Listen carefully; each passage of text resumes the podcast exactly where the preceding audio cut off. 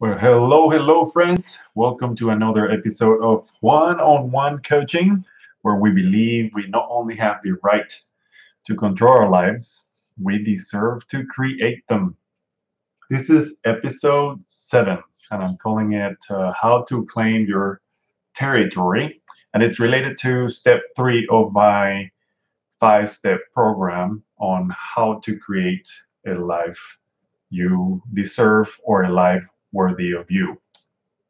And I'm calling it how to claim your territory because I, in step three, I started acting. I started implementing what I already gone through or discovered about myself. If you have listened to the prior six episodes and done the exercises by now, you should have an idea of what is your purpose, a picture of what you're trying to accomplish, who you're trying to become, which is your dreams.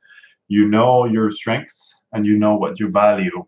So now it's time to implement these things. And the easiest way to claim your space, to take control of your life, is to start filtering the noise. And by noise, I mean you need to start clearing out all the things that are not in alignment with your purpose, your vision, your dream, your goals, and your talents, your values.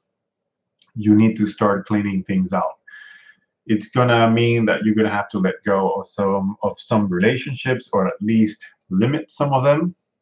But I think the fastest thing to help you and to propel you forward is to start taking out some of the news or the digital information or shows, TV shows, or maybe radio shows that simply keep pushing you down or keep making you feel that you're missing stuff or the stuff or the the content that doesn't really add any value to you. It's just pure entertainment. I'm not saying you should stop watching TV altogether or playing around in the internet.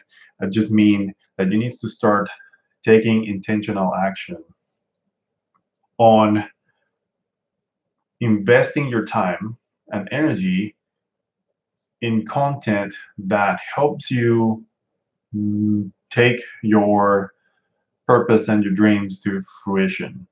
You want to find relationships that push you to get better, find relationships that support your dream, find content, books, uh, audio files, or seminars or YouTube videos that actually help you think beyond where you are now and force you to start thinking creatively on solutions on how you implement all your skills and create the life that you want. So that's really the point of today. Uh, that's the only exercise that I'm going to have for now.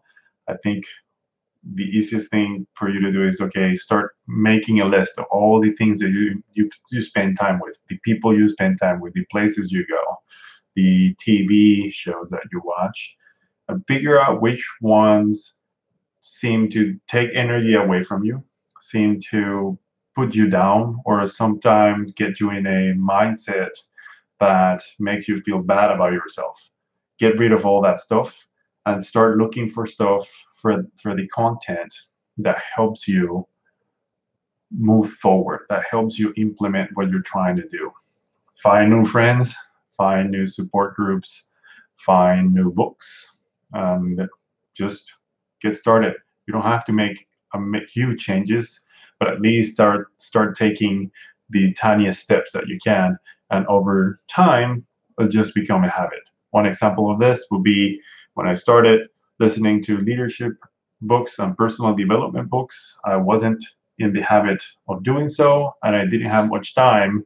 So what I did was download audiobooks, and I would listen to those every single day during my commute. Uh, in the in the time of maybe three months or so, I've already gone through maybe 10, 20 books I started implementing some of this stuff. And over the course of the year, I went through maybe a hundred or so books and read quite a few. And then I started even leading conversations about some of them. It's a matter of daily habit or consistency. So start making your list and then filter stuff out. This is it. See you on the next one. Bye.